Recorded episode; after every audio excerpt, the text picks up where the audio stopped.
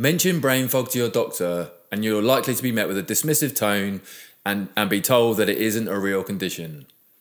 But if you describe brain fog to your friends, they'll know exactly what you mean. Fuzzy thinking, trouble concentrating, trying to find the right word, feeling like your brain has somehow slowed down. And today, I discuss the common symptoms of brain fog in midlife and how to get rid of the fogginess simply by changing your habits in just a few areas of your life. Hello, I'm neuroscientist Dr. Ben Webb, sharing brain advice for a mentally healthy and happy midlife. Welcome to episode 68 of Better Brain, Better You.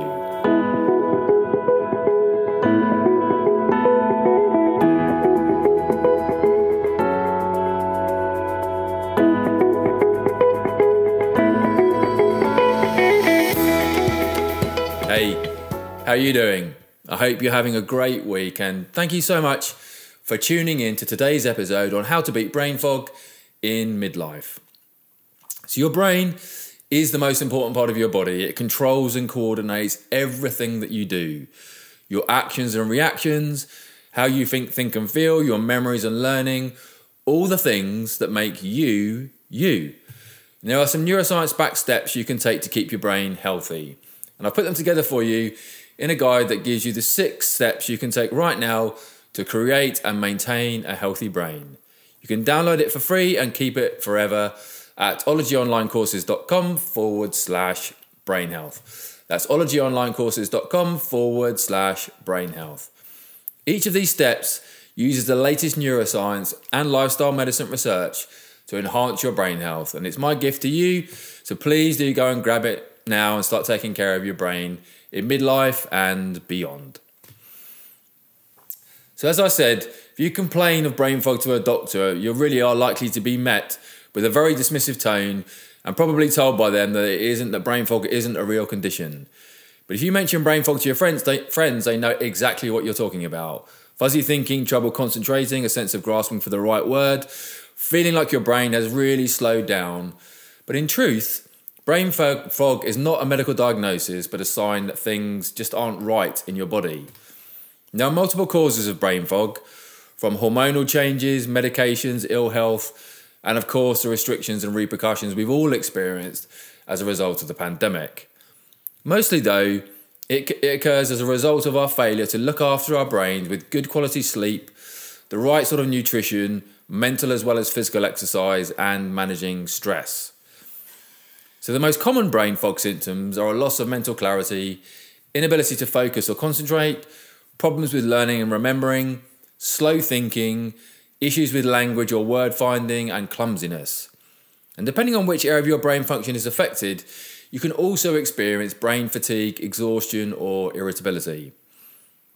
And symptoms of brain fog can come and go, but when they occur regularly, they really do interfere with the quality of your life, your relationships, and your work, and crucially, can railroad your normal capabilities. So it's important to talk first to your GP or physician to rule out any underlying physical or mental health issues. But instead of saying, I have brain fog, you can try to be more specific about your circumstances. So, for example, say, I'm having problems trying to find the right words, but my brain function and memory are fine. This helps to isolate the symptoms for your doctor. So, how do you get rid of brain fog? Well, changing your habits in just four areas of your life can boost your brain health and get rid of brain fog completely. These are sleep, stress, nutrition, and exercise, including mental fitness as well. So, to create new healthy patterns, it really helps to try and understand how habits are formed in your brain. So, trigger and reward combine to form a habit. First, there is the trigger, which can be almost anything, such as a time of day, a person or a place, a mood or smell. The action or reward may be eating, drinking, exercise, going outside, checking your social media. And this sequence of a trigger and reward becomes routine over time. The trigger and the reward combine, and a sense of anticipation emerges, cravings develop, and a habit is generated. And once embedded in your brain, habits can be reactivated at any time, especially during periods of stress. So, the good news is that it's relatively simple to cultivate a new craving for a healthier habit so, for example, if you want to work on going to bed at a regular time, you pick, say, 10 o'clock in the evening as your trigger. Reinforce this by setting an alarm on your phone. Your reward each night is then to apply your favourite body lotion before you go into bed. You can cultivate a craving for the smell and sensation of that body lotion by thinking about it throughout the day. By anticipating the reward, you can develop a craving to drive the habit loop of going to bed at 10 o'clock in the evening. Try and work through each of the following four areas of your life, of your life and see what habits can be replaced by brain friendly strategies over the next 30 days. First, let's try and be less stressed. Even when you feel chronically stressed, you have a lot more control than you might think. First, what you think really matters. Negative thoughts prompt your body to respond as if you're under threat. So be realistic about what you can achieve. Recognize when good enough is better than perfect. Also, be reasonable about what those around you, such as work colleagues, friends, and family, can achieve as well. Being present and focused on what you're doing is a natural antidote to stress induced absent-mindedness. So smiling and laughter are natural stress busters. Try smiling when you wake up, look in the mirror, put the kettle on, and when you greet someone. Smiling, laughing, and having fun are simply choices we make. If we actively, actively make those choices every day, they will become habits. Second, try to sleep better. If your nights are disrupted by difficulty falling asleep or waking in the middle of the night, these steps are proven to help you sleep better. So, first, stick to a sleep schedule. Go to bed at the same time every night, wake up at the same time every morning, regardless of whether it's a weekday, weekend, or you're on holiday. Never hit the snooze button. Get up as soon as you wake up. Get natural daylight as soon as possible after you wake and across your wake cycle and throughout the day. Exercise earlier in the day to promote tiredness later on in the day. Start to dim artificial light from about 8 o'clock in the evening to initiate sleep. Keep your evenings calm as you approach bedtime. And sleep in the dark and avoid the blue light on phones, tablets, and computers. Try and charge them outside of your bedroom. The third, eat the right foods to nourish your brain. What you eat directly affects the way in which your brain functions. So, for example, you can adopt a Mediterranean style diet rich in nutrients and minerals and gradually remove unhealthy processed foods from your freezer, fridge, and cupboards. Omega 3 fatty acids are really important for brain performance and memory and can reduce inflammation in your brain as well. So, food sources are things like are fatty fish, nuts, and some seeds, some plant oils such as flax seeds. Iron and vitamin B12 are essential for a healthy brain. If you think you may be deficient, speak to your doctor about getting tested and then using supplements. Keep your brain hydrated. Divide your weight in pounds by two and aim for that many fluid ounces of water each day.